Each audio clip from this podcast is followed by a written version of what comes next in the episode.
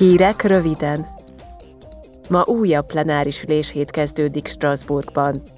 A napi renden szerepel az az irányelvjavaslat is, amely az energiafogyasztás további csökkentését, illetve az energia megtakarítás mértékének fokozatos növelését tűzte ki célul helyi, regionális és tagállami viszonylatban több ágazatban, az intézkedések azt segítik, hogy az Európai Unió 2030-ra teljesíteni tudja az előírt 55%-os kibocsátás csökkentést.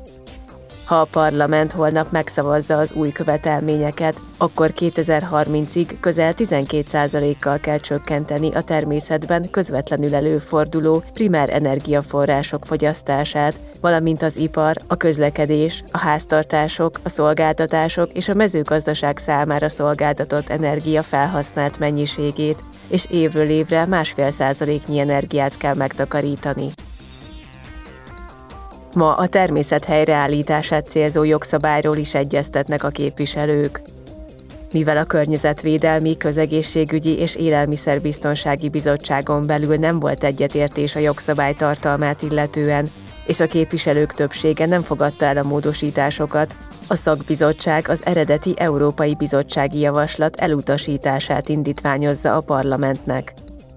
Ha a szerdai plenáris ülésnapon nem az elutasítás mellett döntenek a képviselők, akkor a képviselőcsoportok által előterjesztett, illetve a legalább 36 képviselő által támogatott módosításokról fog szavazni a ház.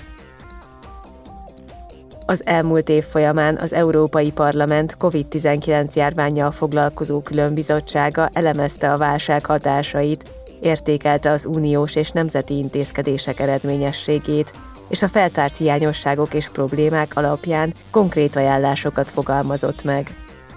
A parlament holnap ezekről az ajánlásokról fog vitázni, szerdán pedig szavazni. A végső cél az, hogy a jövőben felkészültebben tudja kezelni az Európai Unió a hasonló népegészségügyi válsághelyzeteket.